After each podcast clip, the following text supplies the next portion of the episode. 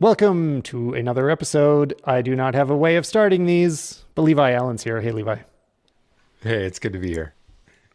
Yeah, this is nice. Um, we ha- we just started re-chatting a little bit lately, which uh, we saw each other in person. Uh, what was that two two years ago? No, couldn't be. year and a half ago at Camera Camp. Uh, got to yeah, spend at some least real a year and a couple time months. together there. Yeah, and um, yeah, I've been watching what you're doing lately, and it's great to see. If anybody doesn't know Levi, fellow Canadian, and he does adventure and van living, like much more um, out of studio stuff than I do, which is part of what I want to talk about today. Is like the idea of you want to be a creator, right? We all want to we all want to like do something creative. It's probably why you're listening to the show. But what the hell are you going to make a video about? Like that's great that you want to make videos, but are you just going to record yourself sitting and talking in a studio or are you going to go out and capture something interesting? So I want to dig into that a bit and Levi's perfect for that because he gets out of the house a whole lot more than I do. Um, how has the year been for you, Levi? Like it, 2020 was weird. How did it go? Yeah, it I I kind of felt like last year in the trajectory of my online career or my creator career, I felt like last year was the year that was supposed to be when a lot of the pieces came together. Um, I was someone who consumed a lot of like audience building advice when I was quite a bit earlier at this. And so I kind of formulated some sort of game plan about why investing all this time into creating videos that I was putting out for free, like what the long game model of that was. And in a lot of ways, last year was essentially kind of supposed to be a year where a lot of the pieces kind of came together as my daughter was born last year. So things kind of got real and it kind of felt like i wasn't i wasn't supposed to keep just messing around. Um, and that model for me was in-person education which uh, has has some clear flaws in a year where uh, where where travel is is not as ideal. So there was some challenging aspects of last year for sure in that regard in the way that I thought about what I was doing, like what was the point of everything that I was doing. But then I feel like we recovered in a sense where I still made some videos that were legitimately challenging and then I felt I felt that process was rewarding. So that's what I enjoy about making my own things is doing something that's challenging. So we still managed to make the most out of a year that was not ideal. Yeah, I mean, I had a little bit of that. Like, I had a taste of it with that. We made some courses that were all about travel photography right before it started. I'll put Right. links in the show notes in case anybody wants to see them.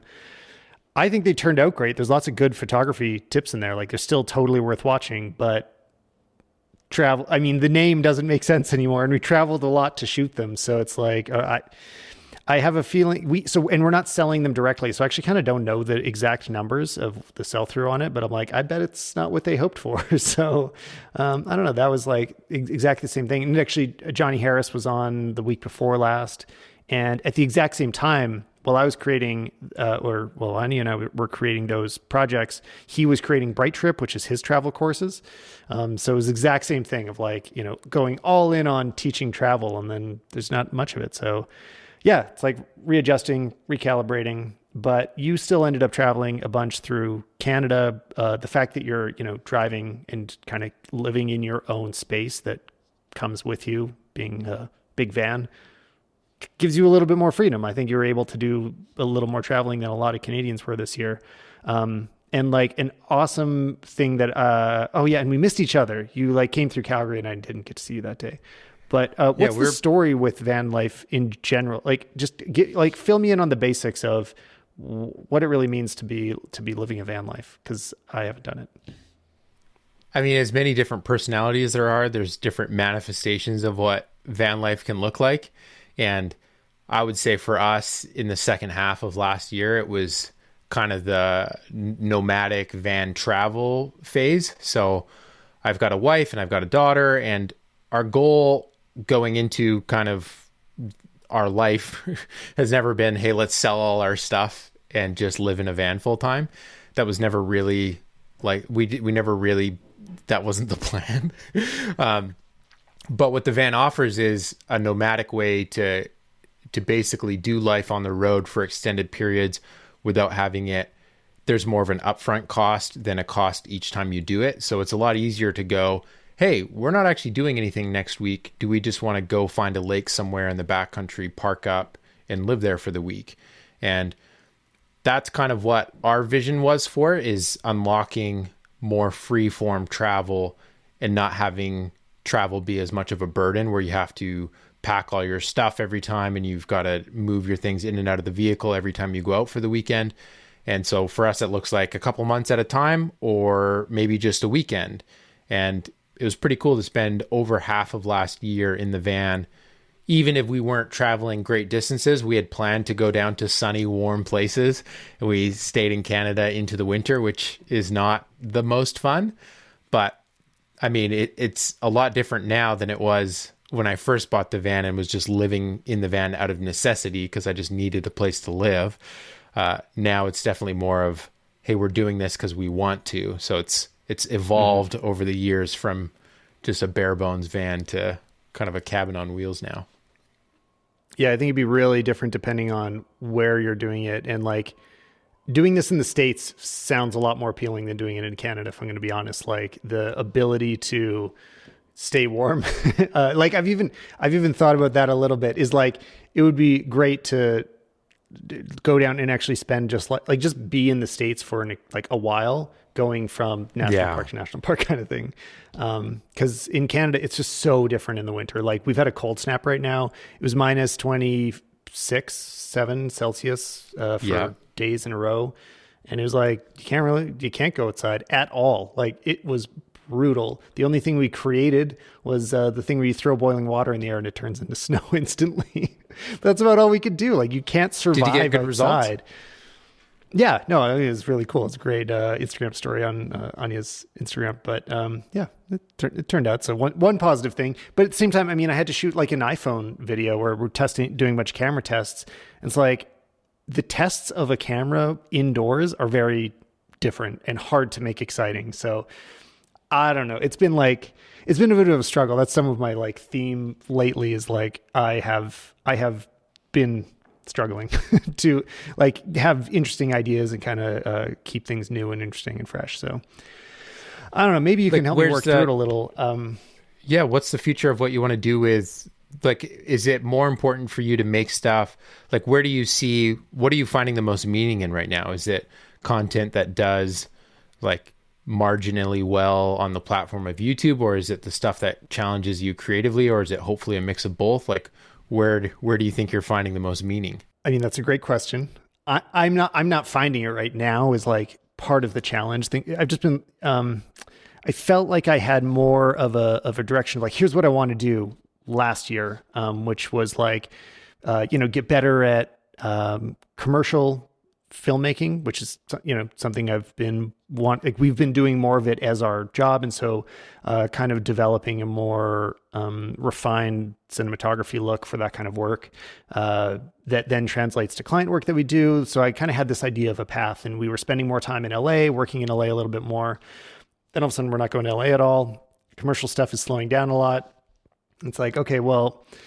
You know, these like YouTube is great because you have complete freedom to do whatever you want part of the challenge lately is that uh, it feels so circular to just talk about the gear that you make to make videos, right? I, I mean, I'm sure a lot of us have run into this at various points, but um, that doesn't feel there's uh you got to be in the mood for it right? Like when you're excited about some new gear like it can be really interesting to do. I i, I do love to talk about cameras um, and the tools that we use to do all this stuff. But if it doesn't turn into something else later it starts to feel a little like well wh- where's this going? Like what is this going to how's it going to manifest itself as like a real thing in the future. So uh, yeah, I mean that's kind of been interesting. Um, live streaming is like an, another excuse to actually explore like what do you do with gear. So um, we've been doing a little bit more as we are right now uh, of that lately. It's also again reminder for anybody listening to the podcast that these are now live episodes, barely edited. So if they sound different than last year, it's because they're well, they got a different energy going on. It's because we're we're we're just talking live. So um, next time, making, keep an eye out making them more efficient to make. too. Yeah. But so that that's part of like the question. It's like I don't know, how did you land on the types of films that you were making and how would you advise other people find the, the if they want to be, you know, content creators? Yeah. How do you figure out what kind of content you're going to make? I mean, I definitely relate with what you're sharing about the the gear interest was a massive reason that I found filmmaking so interesting as if we call it an art form. I don't feel like an artist, but I, it technically is an art form. Um, and it's why I probably resonated with that more than let's say painting or something like that. Like I love tech and I love uh, the physical nature of it, where you're building out cameras, and that's certain. Like I got into climbing when I was a kid, probably more because I liked the the carabiners and the rope and the rigging. I probably liked that more than I did the actual act of climbing itself. And I would probably daydream more about the rigging. And that's why that hobby hasn't stuck around for me because at a certain point you can only daydream about ropes and rigging. So cameras for me, like that was kind of the starting point in the back of my high school classes, like researching on nofilmschool.com what the new secret RED camera was going to be that year and is it going to be this budget friendly new RED that everyone was daydreaming could happen and then the shocking news that it's micro four thirds with a fixed mount lens like that's that's not what people wanted and like the like i just pored over this news which i at the time had no business like digesting because I couldn't afford any of the gear. And that was what stimulated like my interest. And as that evolved, I realized, oh, I could actually buy a DSLR and that would get me this kind of depth of field look. And so I went down that whole rabbit hole. And once you kind of, once that kind of runs dry and there's not any, you're, I'm running out of ways to make that challenging or new. My brain started to definitely ask, okay, like, what's the point of all of this?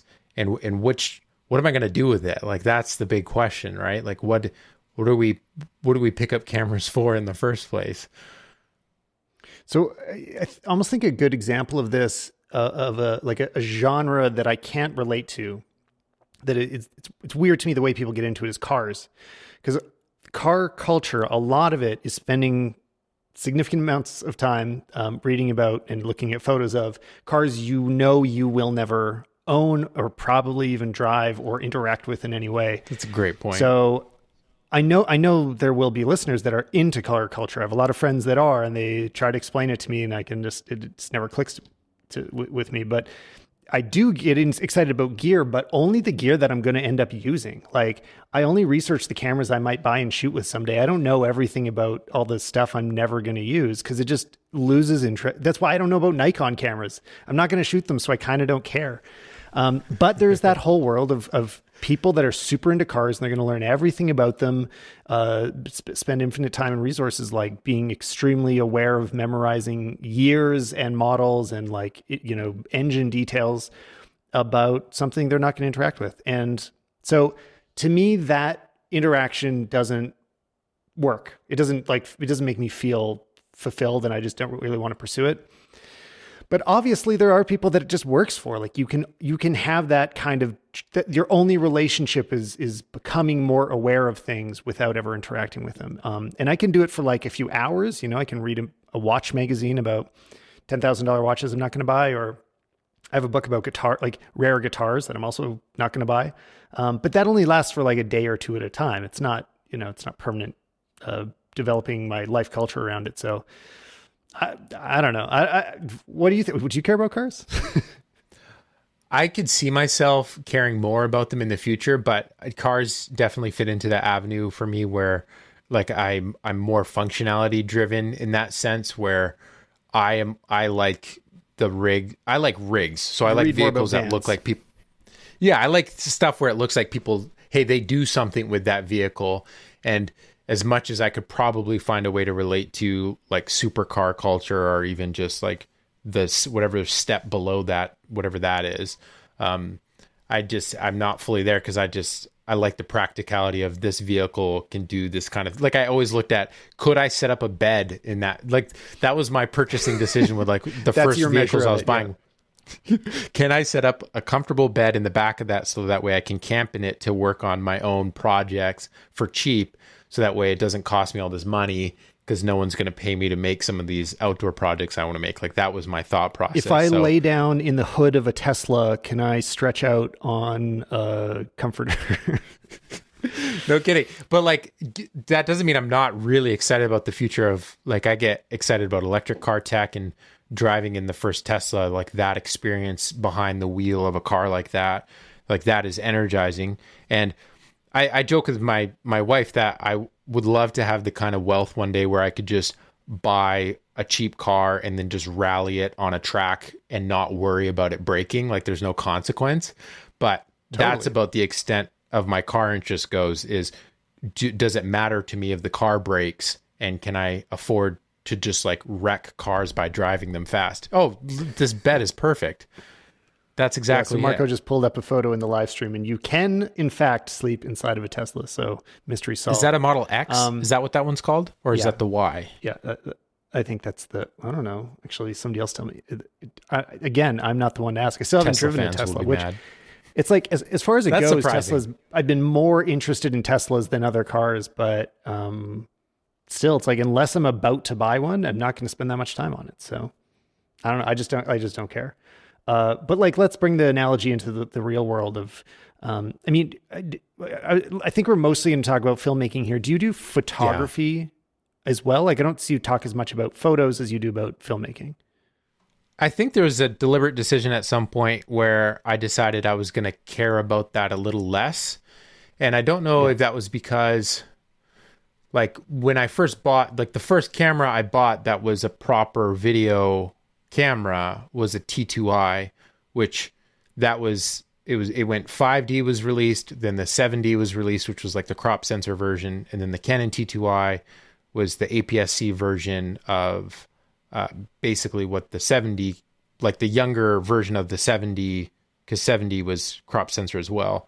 So when that came out, it's like a photo camera, and so then I started taking photos with it, and that that thought process of how do I expose this image and trying to frame things nicely, like that was really helpful for me as an aspiring filmmaker. But I didn't find myself daydreaming very much about the kinds of photos I wanted to take. And I've kind of, this is actually a little bit of like an insecurity as a filmmaker for me, is even when I use that word filmmaker, I've so often pictured a filmmaker being someone who has ideas that they so desire to bring into the world. Like I picture insert Hollywood director, I picture them like with a notepad at nighttime writing down ideas about which story they're going to make next. And honestly, for me, like I'm sure the initial interest with video was, hey, these are interesting and cool tools that can do cool visual things. So it was like the cool factor.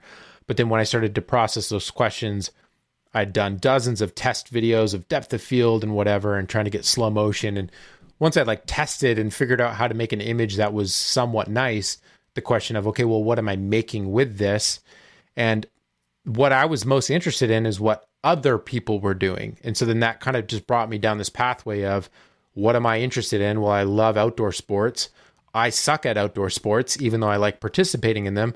So I don't want to make videos of myself doing the outdoor sports. It would be way more interesting to film other people. And when that sort of cascading, I was like, there's there's some really, really fascinating individuals that participate in the kinds of sports. Right? Well, even sports, some people argue that that's not the right word, but they do extreme activities where their life is on the line. And I, a camera gets me access to that kind of person to then ask them questions about why do you why do you do this? And if I was just a normal person walking up to them on a cliff and I didn't have a camera and I was just asking them all the questions about what's motivating them, they would probably uh, tell me to go away pretty quickly because that's just a little weird. So I just the access that a camera got me to real life people that were doing weird and bizarre things, that is what has kind of just been my motivator most of my career. So it's like the first half was, hey, let's research. And then the second half was, let's use all these tools to actually do stuff that's maybe adding to the conversation. I don't I don't know if it's more I don't know if that's the biggest driver of trying to add to the conversation, whatever that means. But the the driver for me has always been I don't really feel like I have anything to say on video necessarily yeah. that I think is adding anything. So it's always been how do I find other people that are doing interesting things? So that's kind of my headspace. And I certainly do f- I feel like I've ran out on that a little bit. I wanted to do, I wanted to have that story when I was like in high school. I was like, I want to just be the guy that shoots all my friends skateboarding. I want to make skate videos.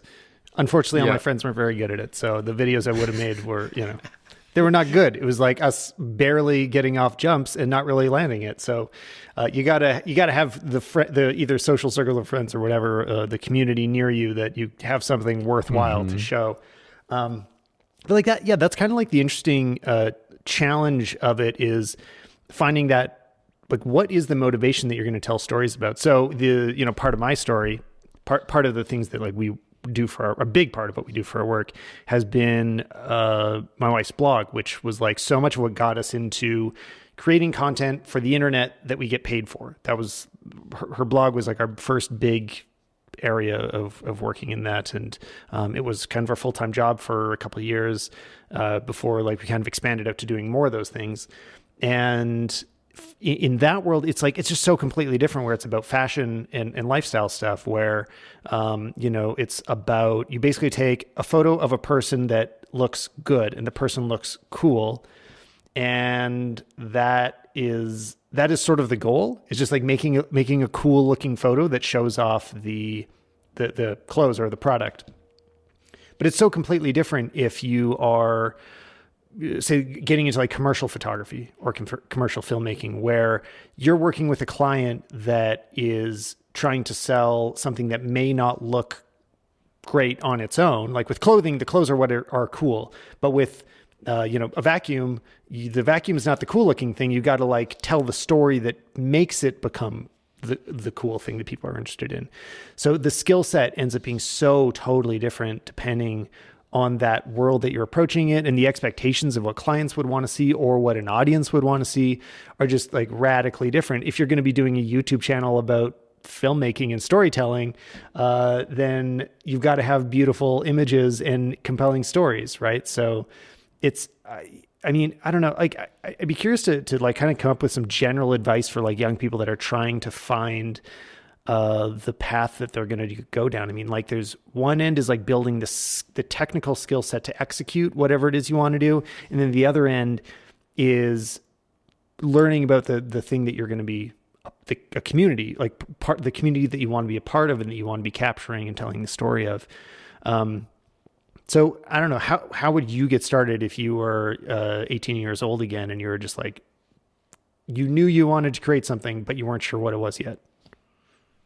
Yeah, I think I think it's more important than ever to I mean remind the there's the type of person that watches other people's content and the things that they're consuming and they go there's that little bug in the back of their head that's going, "Hey, I could maybe do something like this but my own version."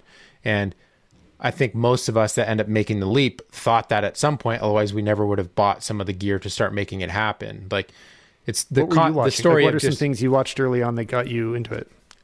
Oh, I was like watching uh, Freddie W, who's doing like these uh, absolutely these airsoft video airsoft videos, but then like making them like war films. I was watching Devin Supertramp.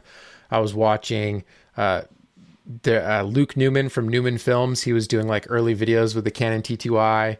Um, those were like my big three. awesome. Yeah. No, th- I mean, there's a million that I was inspired by, uh, like some early ones for me. Like Philip Bloom was one of the first that I really got into, and that was a long time ago that he was really like doing those first major Vimeo videos and stuff. And that was camera reviews. So that's obviously like how I ended up kind of going down this path a little bit more.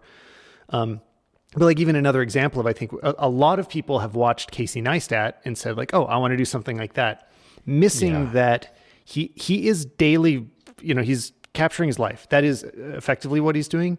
But to do that and keep it interesting, you have to live an interesting life. Like it, it, it is so critical. That like the things you're doing in the in the day are exceptional in some way. You know that they are more compelling than what the person watching's daily story is like. Um, in some way, it doesn't need to be like extreme sports. It doesn't need to right. be dangerous or like you know. Exactly. There, there's plenty of people doing things from home, but you've got to find whatever that angle is that's going to make it just a, you know a little more interesting or exciting or, or whatever. That there's it's a it, it's what they might be familiar with or aspire to, but with a twist.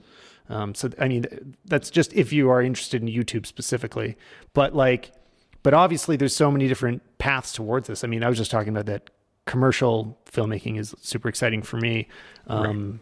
Do you care about that? Like, do you want to just work directly for clients where you don't appear in it and you're not, you know, directing the story quite as much, but you're telling their story? Yeah, I I I realized pretty early on that the making the jump from the like there's kind of the distinct stages of like the sub two thousand dollar video stage, and then the two to five thousand dollar, and then the first $10,000 video. And like each one of those steps is like a pretty big, it's like a level up the ladder of video production and your skill sets expanding with it. And I remember the first project that I was on, it wasn't my project, but it was someone else's. And it was the first six figure like budget for a three day shoot that I was on. And that like six figures for a three day shoot isn't that far out there for this, for the certain realm of commercial work that gets done. And in that kind of environment, I realized, you know, I, I don't know if this is like my favorite. um, the level of the level of stress that exists on certain kinds of like the more sets, even on the smaller sets, it's just I wasn't having Were as much DP fun. in that And workflow?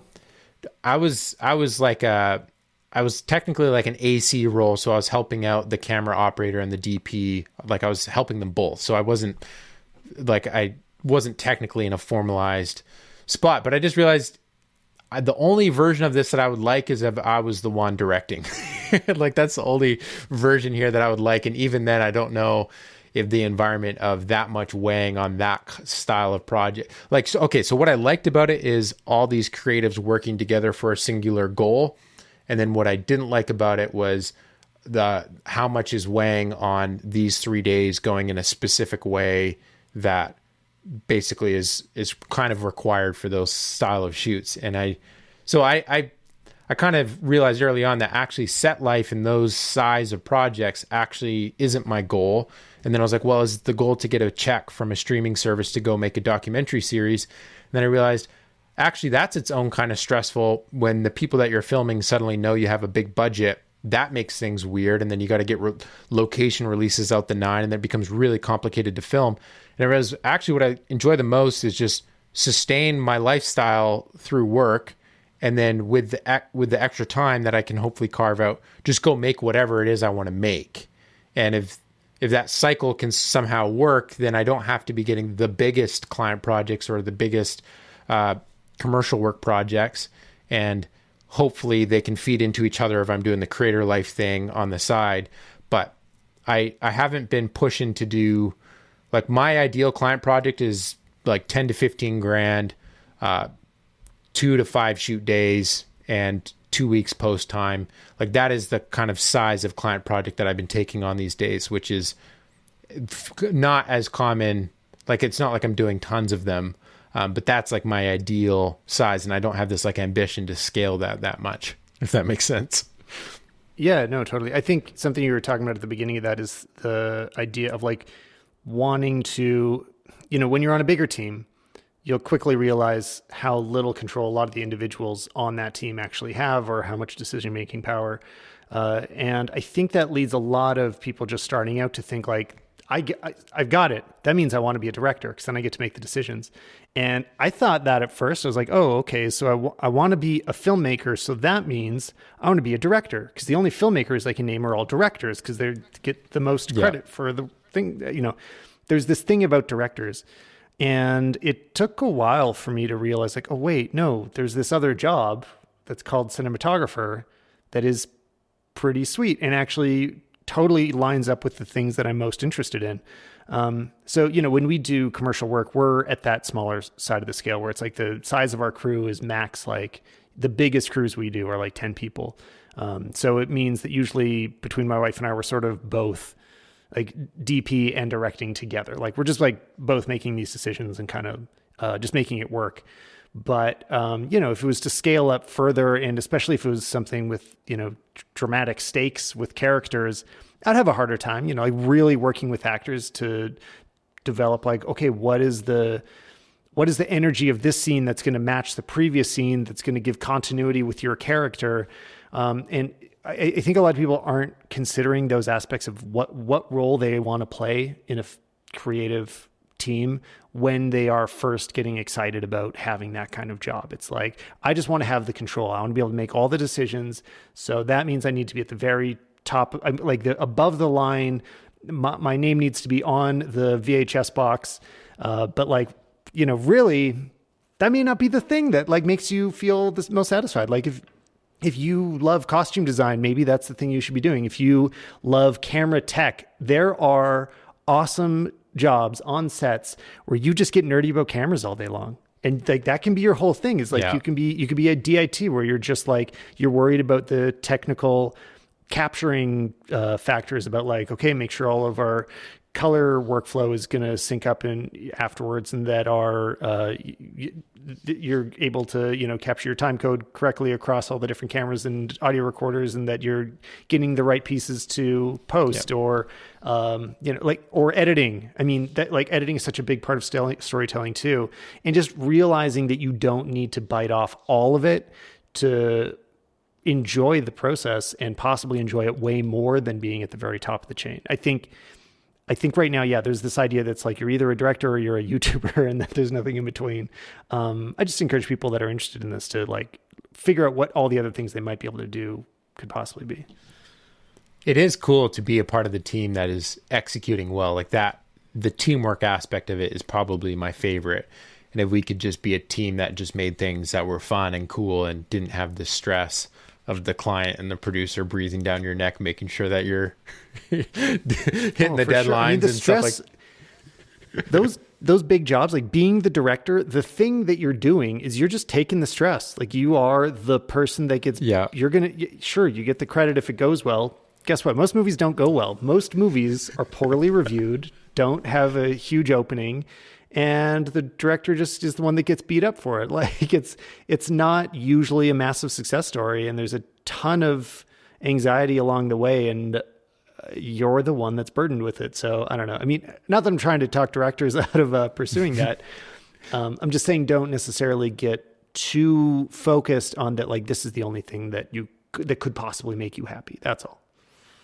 Yeah, and to to circle back on when we were trying to find some some some sort of advice for the aspiring creator out there, I do think if you have a desire to go after it, what I wish I would have told 18 year old me is uh, figuring out my like if the creator life I do think is mostly defined by especially on a platform like YouTube, it is what is your approach? And I think YouTube these days really celebrates an approach that has flavor to it or is different or has some aspect to it where it's it's quirky. Like people love unique layers to things more so than they like the perfectly executed version that took you 6 months. They like they like the f- I mean it's why I get out of all the camera channels that I would ever watch a video of I, it, when I click on a PotatoJet video I know he's probably going to make me laugh and I think that's probably why his space in the camera world has worked so well for him. So like the aspiring person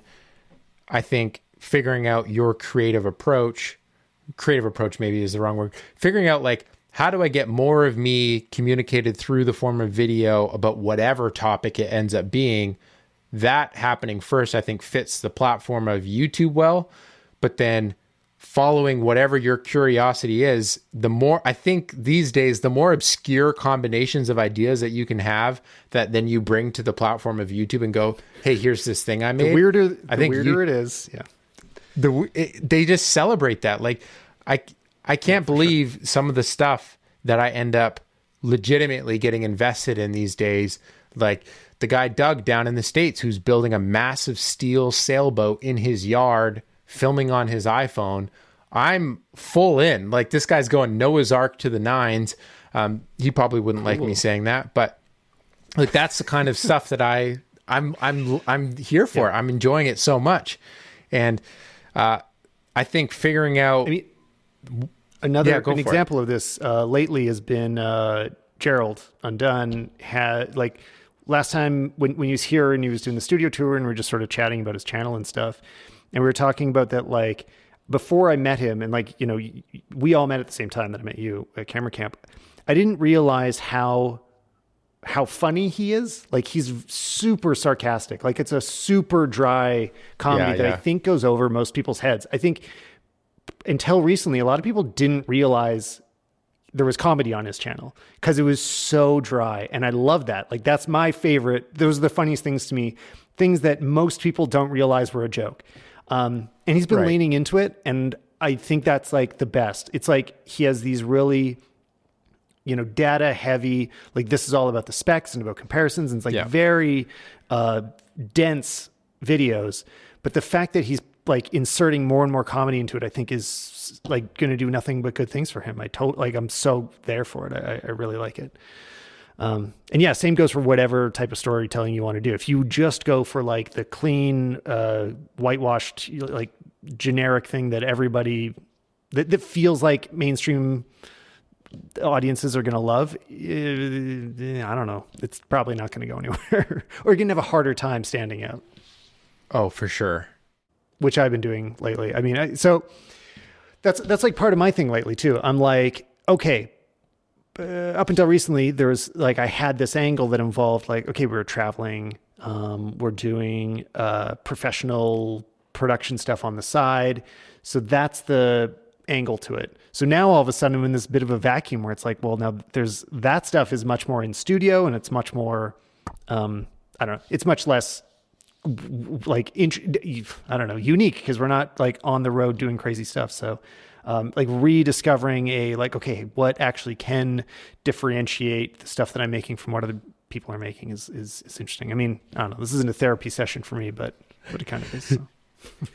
I think I think the the viewers at home that ha- that maybe aren't in the creative headspace themselves as regularly might be just so encouraged hearing you say that there's like questions about it because I I could have probably guessed that there's the viewers who've just been loving every upload that you've been putting out and and would be surprised to hear oh you're you're actually wanting to be more creatively stimulated right now we yeah. like your context was just interesting to us so I think even just like opening up about the fact of hey, I'm trying to figure out what layers I can add because it's feeling it's not I'm not getting I'm not challenged by it as much. It's not feeling like it has as many layers to it that I find rewarding. Like even just vo- vocalizing that, I think even I think your audience would kind of appreciate that because sometimes we're too close to it to even see in our stale versions of our video workflow we don't even know what's unique about the stale version so it feels just like hey this is our normal and, it, and maybe the normal gets boring after a while, but there's going to be some aspect of that where the audience knows immediately, oh, no, no, no, in your normal, this is what we still love about it. And it's hard to say what, what your, what your audience aggregate would, would appreciate the most about what you're putting out there, but that's got to be a thing, I would assume.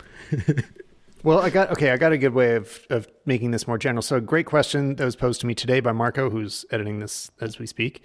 Um, he was, you know, he's younger than I am and like just getting started. And he's like, what are the skills that you would learn if you wanted to kind of expand your filmmaking career right now? So, you know, he's in his early 20s.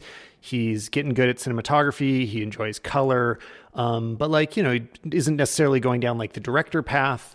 Um, like, yeah. what would make you, if you're just starting right now, what's going to give you the most like you know kind of flexibility in terms of filmmaking career in the future or uh, you know give you great options? And i'll give you my answer first to set it up a little. I, my suggestion was um, you're into cinematography great so keep learning about lighting and cameras. Uh, color is a, a, big part of that. You don't necessarily have to go too deep on color to get good at it and then i also would really recommend for the modern era starting to uh, something that could set you apart is getting good at uh, VFX and compo- especially compositing would be a good one, or uh, three working with 3D within um, videos, uh, but just any ability to do one further step of technical production that is right now a relatively rare skill. I think it would take a really long way. So, like with me, you know, I'm into like color, lighting, lensing, and then also I, I kind of have to be on camera. So that has to be another interest. It's like, okay, presentation, you know, how do I, so I, in, in like, that's like a thing I have to put attention towards is like being a person in front of the camera. But, you know, if you aren't trying to make a YouTube channel that is of yourself talking to camera, you can scrap all that, which is helpful. Like, you know, that, that does save a bunch of time in, in terms of skills to learn. So yeah, that was my suggestion, redirecting it to learn more of the, the computer side, a little more like VFXy I don't know. You got any ideas? I mean, I loved hearing one of my a cinematographer that I've always looked up to that turned director, Ryan Booth. Um, he he said he was loading yeah, Netflix. Yeah. he would load Netflix through a Flanders monitor and turn on false color, and he would start memorizing the lighting ratios. So, I mean, I'm not, a, I don't call myself a cinematographer at all, but with lighting ratios with false color, you can see there's a like a colored gradient across the the image to show which areas are at what exposures. And every style of TV show, depending on how the director of photography lit it, uh, has different ratios going on. So you know the the one side, the most bright side of the person's face versus the yeah. This there's a overlay on the video version right now showing what false color looks like, and it kind of looks like an alien interpretation. But once you see, there's usually per monitor there's a color scale that translates to the exposure IRE value, and there's different scales that you can use. But seeing shows through that light literally where you actually have it more obviously put in front of you of hey the the key light is is this exposure value and then the fill on the side of the face is a third stop less and then the backgrounds like three stops darker than that. Kind of internalizing that per the TV shows that you like as inspiration i think that's a really that's a good way to develop what your eye is like and then trying to emulate that is even like taking that a step further. So once you've kind of internalized what those frames look like in false color, when you try to go recreate those, that that skill set is so invaluable. But I mean, the advice of diversifying like a unique skill set of value add, I think that that for me was my, my biggest add. Like what I what I can do uniquely in my career is I can show up as a one man team with one camera to a real life scenario and walk away with a story video that's going to be good. That's like what I do.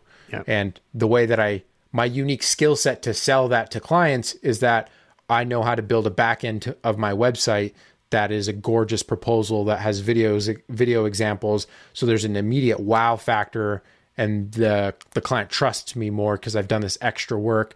And so that one two punch of having the skill set to deliver on and then the marketing back end to be able to offer that to a client, those two together, like I'd figure out how to creatively market what I'm doing in whatever. So if I wasn't trying to get clients to pay me to do real life adventure doc style stuff, I would just I would apply that to whatever I was working on. Like figure out how to build a back end of a website that's customized for the person that you're trying to talk to. Because these days email is so hard to hold attention and to stand out. And especially when you can't like network in person, so, man, that the ability to build a back end of a website, put a password on it, email that to someone, and have it be custom built out. That I used to do that with PDFs, but doing that on a website where it like I realized most people were opening the PDFs on their phones, and so the things wouldn't scale properly, or I'd put a spelling yeah, mistake PDFs in the PDF. Are crap. Yeah, PDFs kind of suck for Just, that kind of like showing off material. Yeah, but that skill set, man, I think anybody who wants to get into the visual industry, figuring out how to like show their work in a way that is most uh, standoutable to like obviously once you get the visuals onto the web page that will be really what speaks for itself. But you'd be surprised how few people when they're reaching out to like like they think it's so simple to just reach out to someone and go hey like i'm willing to help you out on your set to learn from you just let me know. But they they don't take into account if they're if they're thinking of sending that to someone you better believe there's a dozen other people. And how in the world is that person going to remember that you exist on the day they have a shoot? It's just not, it's probably not going to yeah. happen. So differentiate yourself by like actually going that extra step. And if you build that template on the back end of a website, you can just duplicate that and customize it with a URL and a password for each person. And that that's free. That's you do you do that with your your Netflix time and that's going to Man, I love that tip. This is like my best tip that I have for. you gotta write this, this down, tip, man. You should make a video. It's no, no. That is an awesome. So that's I actually mean, my. Oh, sorry. That that that is the best performing. Uh, I, I have I have Squarespace as a sponsor occasionally on the channel, and the best performing video I did with them was my walkthrough of how I do that, and it's. I love getting messages from people uh, years later because that video went up two and a half years ago. I still get messages to this day of, "Hey, by the way, I just booked my first X amount client project using the proposal page." And you can do. You don't have to use Squarespace, of course. Like there's, I think Adobe Spark has a version. You can do it on WordPress. You can do it on any website builder. Wix probably too. Um, but you can do it with whoever use, wants so. to sponsor this podcast, basically. yeah, exactly, um, exactly. Yeah, no, totally. I, I think that's an awesome tip, and it uh, to like follow through with something that I've said a million times on this show is like the the whole full stack creator concept that I like to push down people's throats of like the more things you can do in terms of creative skills, the more employable you will be. So even something I left out when I was saying a minute ago is audio as well. If you can show up and really make your audio sound great, like that is that is also huge because budgets, a lot of smaller mid-sized budgets are cutting out audio producers, which sucks. I mean, I don't like that. I, I want to keep audio specialists employed, but it's also just the reality of where the industry is going.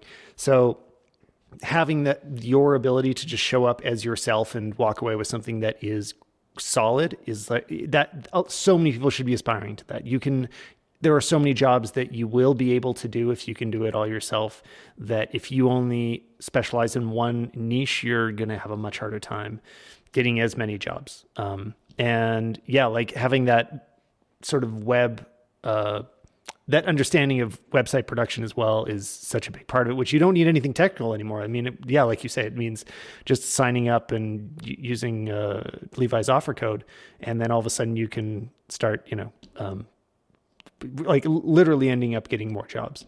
Uh, same thing in terms of design. If like I don't know, it, it, it's also there's this balance of like when do you hire somebody versus picking up the skill. So design is a good one. Um, if you are pitching a lot of clients and your designs kind of suck, it can get in the way.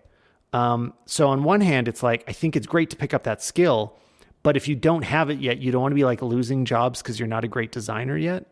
Um, so I, I, I, guess I don't know. Do you have like a way you sort of navigate those things that you, you don't quite have the skill set yet, but you realize the importance in terms of getting the job done? Like, do you end up hiring people and outsourcing it? Do you just fight through it and watch some tutorials? Yeah, it's that it, it kind of goes with the it's like the ladder climbing process of wanting to get the projects that are that are higher value than you've done in the past but not necessarily always having the work to show that you could do it. And so in the kind of like growing stage of my production company when I was trying to get like clients to pay me more for finished videos, I realized pretty quickly that I can't sell them on a product that I haven't been able to show them that I can make. And I can't show them that I can make it because I haven't actually made it yet. And I haven't made it yet mm-hmm. because I haven't gotten paid from the last one. So I haven't bought that new set of lights. So my lighting sucks. So you kind of get in this backwards loop where unless you have someone out there who's written you a $10,000 check to to start off your business and you like if you got to start from scratch you're kind of stuck where you have to work a part-time job to save up enough money to get the first gear pieces and then so you've got the the, the bare bones but that's not enough to offer the production value that you aspire to. So i talk about the ladder technique where it's like if you're at that $1000 rung or below when you get that project, because you should be able to convince someone if you can put a video together you should be able to convince you know whatever cousin that you're filming the wedding of that you can do it for about a thousand dollars. Like you shouldn't really be doing a finished video for less than that these days because of the quantity of time it takes.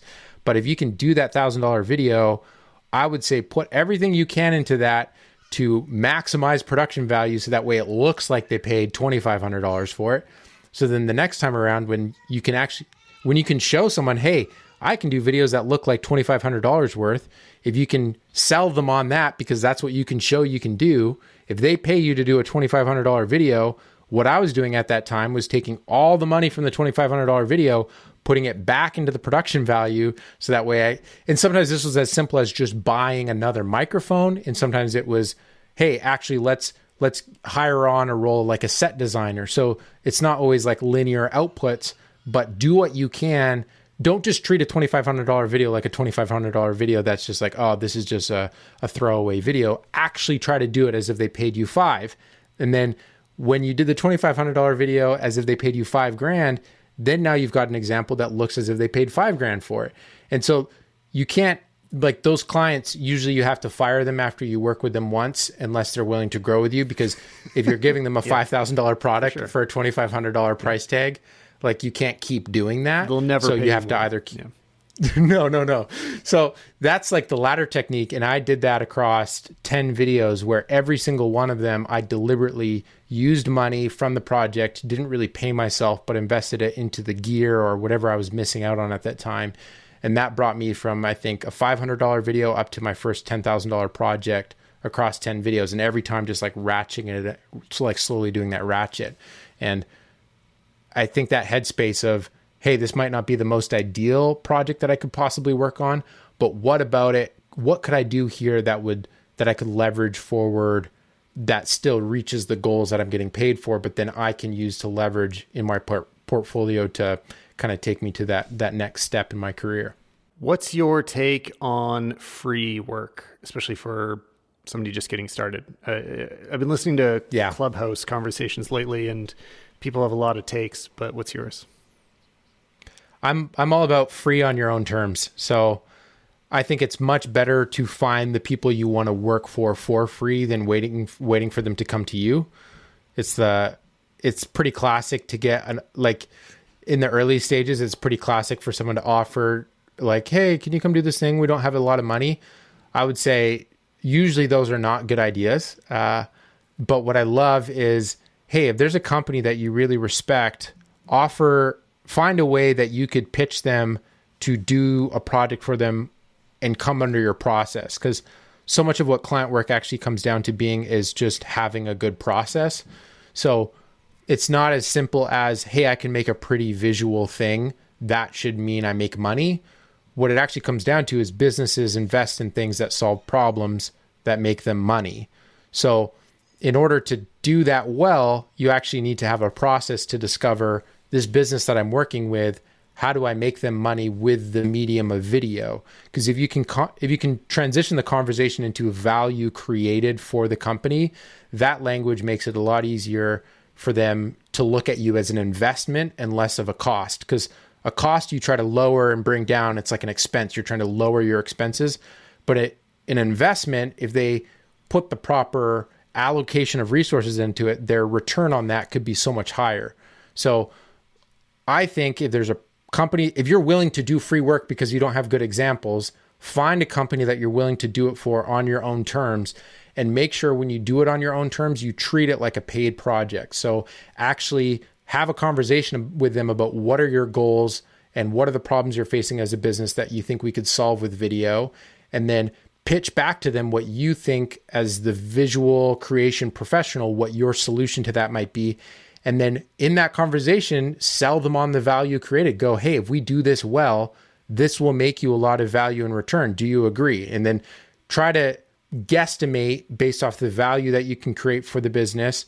Usually they should know, hey, these are our problem areas. Like they're the expert of their own business. So just ask them for their expertise and then communicate back to them, hey, if we're going to make $50,000 of sales ish from solving this specific question that your customers ask that we could do in this video. It's reasonable to invest five to ten thousand dollars in this video. So, hey, I'm doing this for free, but actually, like, make a proposal and put that number on there and cross it out because what you'll find is they will value the finished product so much more if they know what it is that you actually made for them. And unfortunately, the amount that they invest in it will treat how much they respect the final product. Because if they think it's just a free yeah. thing, they might not try to leverage it as much. So that like yeah, taking ownership of it and actually treating it like a paid client project and actually making a proposal and actually having that gut like your your that that gut dropping feeling of putting a number on the proposal and then crossing it out do that and then say hey if this goes well like i would love to do this again and actually get paid this amount but please don't tell anybody that you didn't pay me for like it, it needs like make a contract. Like tell them don't tell them that this was free. And hey if this goes well and you liked working with me can i get a written uh, testimonial from you? And doing going about it in that way i've had companies so blown away that i took it that seriously that i was doing a project pro bono for them uh, that i did end up getting paid work from them two years later so it, it wasn't instantaneous but the benefits was I had a finished project that I like, and then two years later they were so blown away by my process that they actually brought me back. And that that kind of seriousness, you like you you shouldn't be doing tons of free projects. I think in your early days, if you're doing like the three to the three to five at most, if you treat them with that level of intensity, I think the the fruit that you'll get out of that is so much more than just some random going, "Hey, I've got this music video. Can you come shoot it for free?" yeah, man. No, that's I, I, like I'm totally on board with everything you're saying. Like, I, I think there's a lot of confusion around like what is the appropriate thing to do when you're working in this free space. I mean, the, the question I had heard asked the other day. Again, this, I was just listening to eavesdropping on Clubhouse conversations, and somebody was like, "Well, you know, I don't really have much of a portfolio yet, so should I?" Be approaching companies like Adidas was their example and uh, offering my services for free. And I was just like, you know, I was just listening, but I was banging my head against the wall, like, no, please don't do that.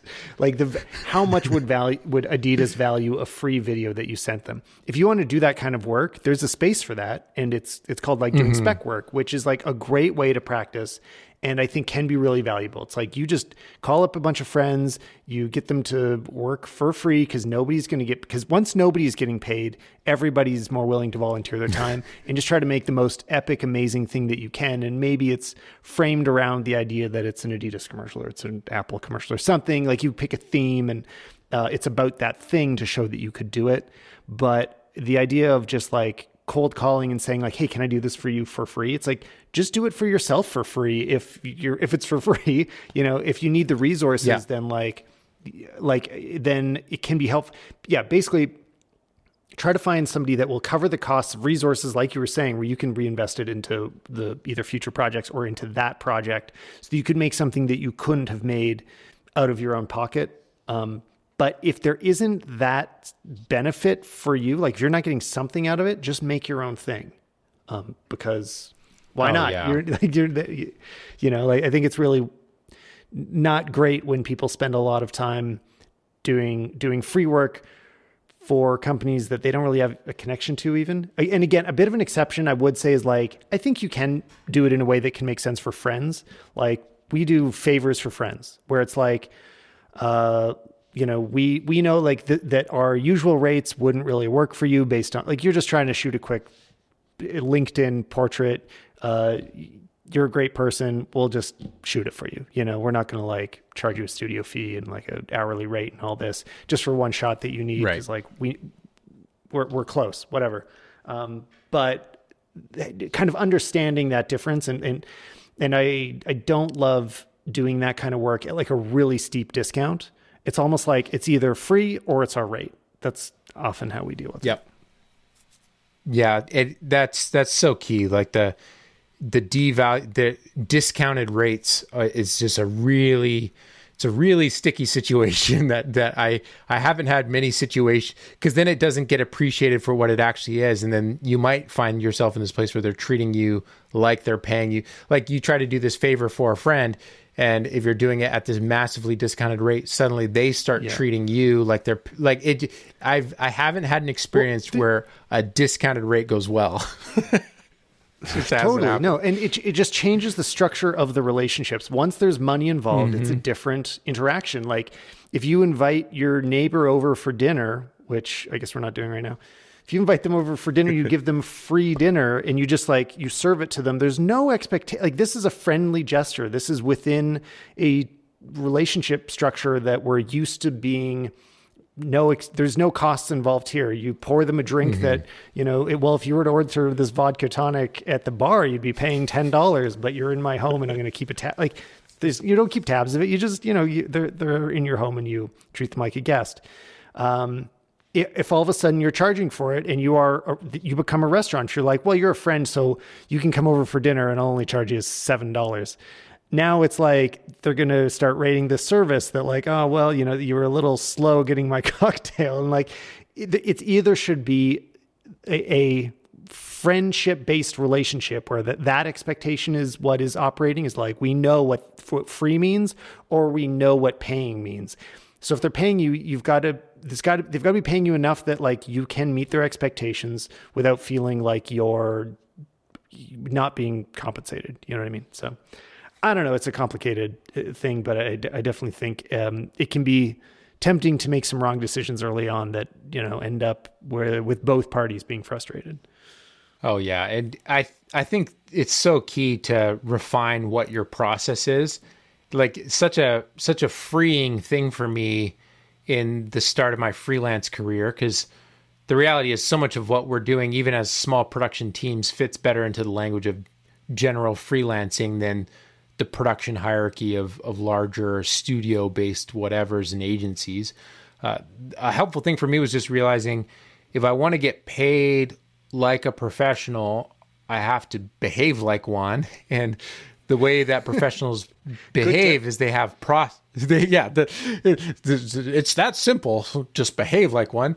Uh, it's like having a process and then taking ownership that when you're getting paid for a project, like the things that go bad, there's almost always something you could have done to have mitigated or made that problem not be as big as it is or make it non-existent.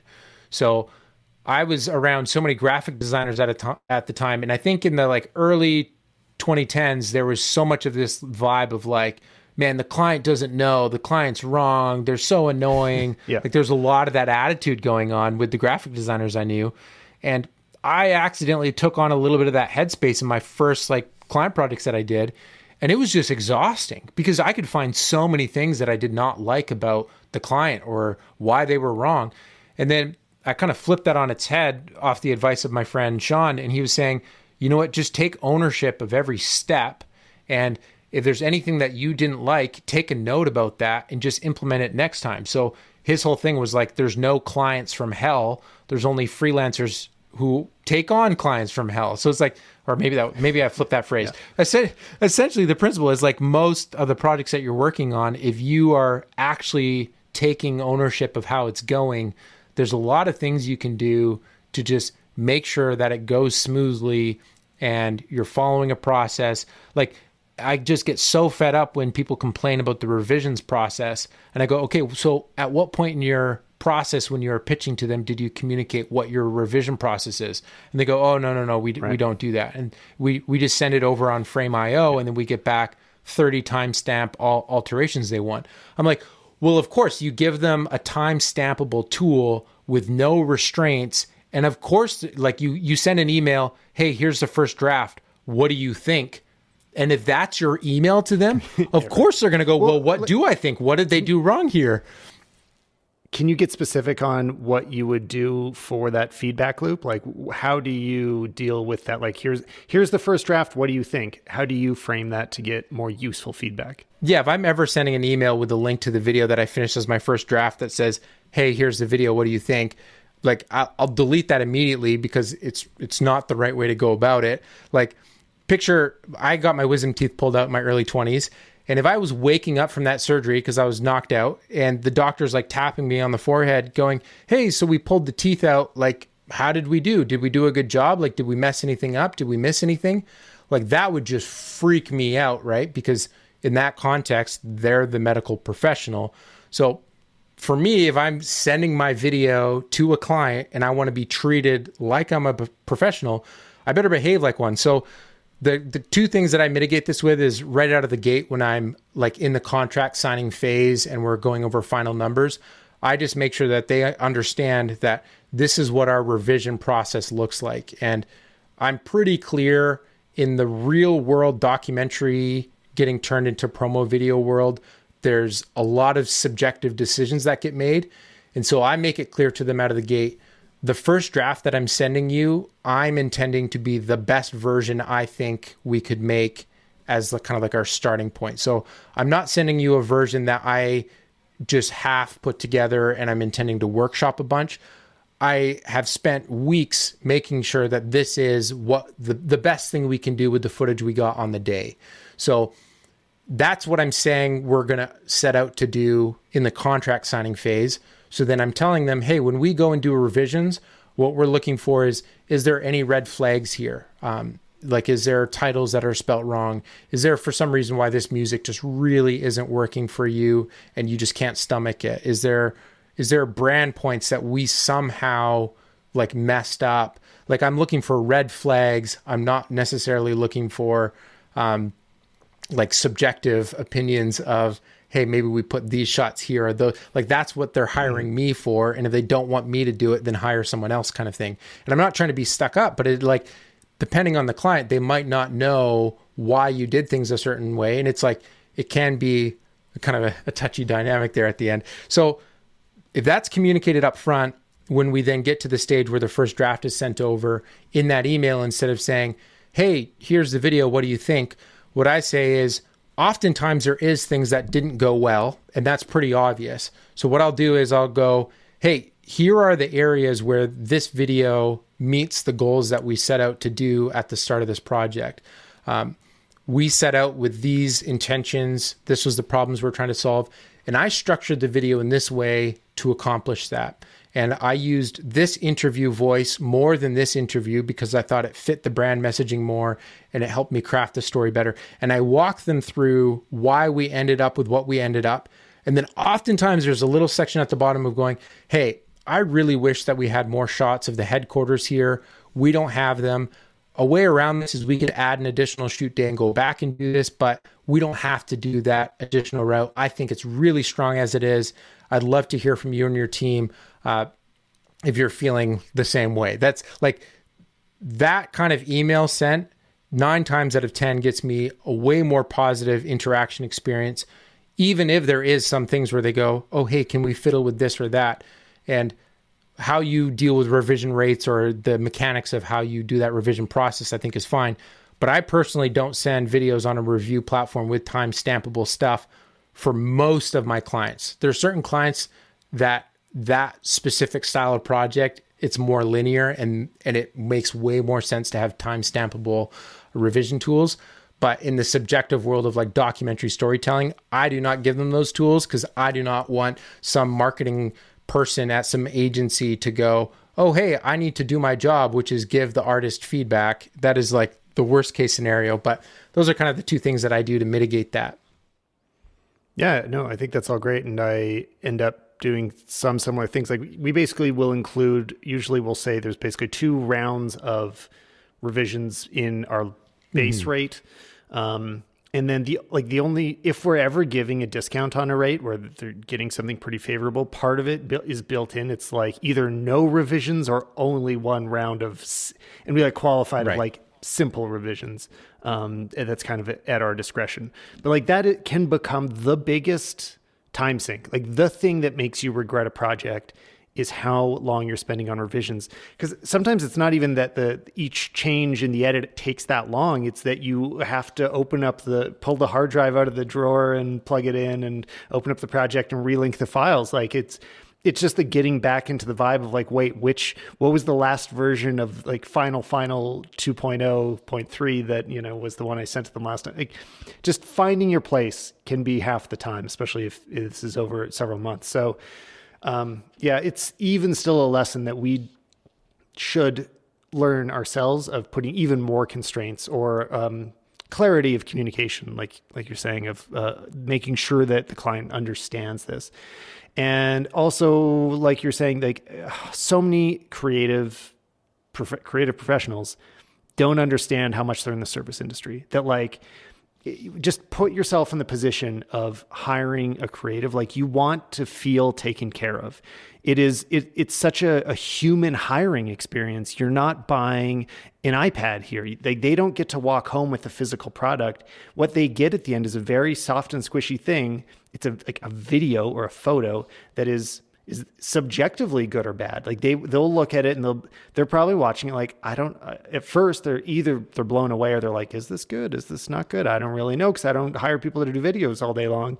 And so you've got to make them feel good about that experience. It's the same as if somebody's going in and buying a suit or a tuxedo, better yet they, they never do this. They, they are not used to being measured and um, you know having like, dressing up like this. Like they feel uncomfortable. They're like, I don't know when I look good in a tux because I've never worn one. I, you know, last time I wore one was my bar mitzvah, and uh, I don't know how, how to do this as an adult. And if the tailor or the the salesperson doesn't know how to put them at ease and make them feel confident about that tuxedo they're about to walk out in public in, they're going to feel like an ass. Like they, you know, they won't, they, you want them to leave feeling cool. Like they, they're James Bond now. Um, same with their video. You want them to feel like they're a Hollywood producer now. They just hired some hot, hotshot, uh, director, cinematographer, uh, all in one creator that made them look super cool and they should feel good about it. And if they walk away feeling like you didn't listen to them, dis- didn't respond to their emails promptly, didn't, um, you know, uh, especially up front before it was shot, didn't try to understand what they're really trying to do. It'll be a bad experience for them, and it's not all their fault if they're complaining. Um, so I don't. I, I feel like off, often creators can pass responsibility for a bad client experience more than they necessarily should. There's also still bad oh. clients out there, but yeah. Oh, and I I have certainly had client experiences that that are it's just the most bizarre thing in the world, and I'm just like, get me out of here. But the the headspace of if things are going bad, instead of blaming, asking myself, what could I have done differently in this situation? That might just sound like so trivial and so self helpy, but that headspace has made my freelance experience so much more positive where now like I used to do everything alone, but now that I work more with contractors and teammates, like I catch myself with this with them and I, I try to like foster that attitude where we're never trying to beg on the client because I mean it's so much more rewarding to ask yourself, how could I have like flipped this around? And we just forget that when someone's spending company money, like the poor person in the marketing department is spending company money to hire you, we forget that they are trying not to get fired, you know? Oh, and yeah, it's for sure. It's risky every time they're making a bet on this artist. And especially in that pitching proposal stage, I think going in with that headspace of this is another human that doesn't want to lose their job by spending money on the wrong person, like that like again i love that shift to more of a service based thing of like you're not trying to coddle them or be manipulative but you really want to like make it clear that there is a pathway we could go down to get to an achievable result and i'm i'm your person to do it like that kind of confidence and then taking them through that process and giving them the the tools to talk to their boss about why the thing they made was worth the money they spent on it that is that like if I do that part well, that all but guarantees repeat work from them. Like if I can nail the execution of give this person the tools to talk to their boss well, that's like almost guaranteeing repeat work, which is like I mean, if you enjoyed the the type of client it was, like why not get repeat work, right? Yeah, 100%. And it, it's also this like if you are going to do a bad job, like if you're going to slack off and not try at a job, the time to do that is before you take the client. Like say no to that client. If you're not going to if you're going to like don't take their money and then not do it. Or like or take their money, do a great job and never work with them again. Um, and tell all your friends, uh, you know, it's it, that was an impossible client to work with. Uh, be careful if you're going to work them. Those two things are okay to do, but once you're in it and you are you, you know you're you're going to send them the invoice they are going to pay you do your absolute best to do a good job of it you know like you you got to and there's just too many people i see that feel like they're in the middle of a job and as the person being paid in this relationship they're owed something from the client like that their creativity needs to be able to flourish and it's not working the right way it's like uh, you know, if you're hiring contract, we're doing renovation right now, so it's a little bit on my mind. Like you're hiring contractors, yeah. it's the exact same thing. It's like once you're committed to them, you know, we've hired great contractors and not so great contractors. It's like when they're in the middle of it and you know, like, okay, they don't want to work with us again. We don't want to work with them again. They got to finish the job and they've got to, they can't just like start slacking off halfway through um, because I'm not going to get, the, they're not going to get a disc I'm not going to pay them a lower rate because they did a 80% of the job. Like they're still going to get paid everything and they've got to finish the job that they'd committed to. Um, we can never work get together again. That can be fine, but um, still got to finish it. So I don't know. I, I think in the, just because we have the word the creative in the in uh, the word creator uh, doesn't mean you get to be a you know a diva artist. I uh, maybe that's just me. that's oh, my man, uh, I would, that's my advice for the day being that uh, I'm curious what the like worst manifestation of my artist must win version of me is. Like I, I, I would love to picture a world where I'm stamping my foot, going, "No, we have to do it." This like that version of me just seems so cringy, and I hope I don't accidentally end up there someday if my head gets too big. That would be that would be devastating. Oh, geez. I have a feeling you're you're doing good. Just based on the what I know about you, Levi, you're probably doing great. Um, if people want to see more of your work, where should they find you? Levi Allen. Search that up on the intertubes, and uh, you'll probably find my Easy. YouTube channel. And if you click to the homepage, it's got a pinned my my main documentary piece. That's kind of the flagship thing I've made is pinned right there, free to view. It's worth the watch. Cool. Thanks, Levi.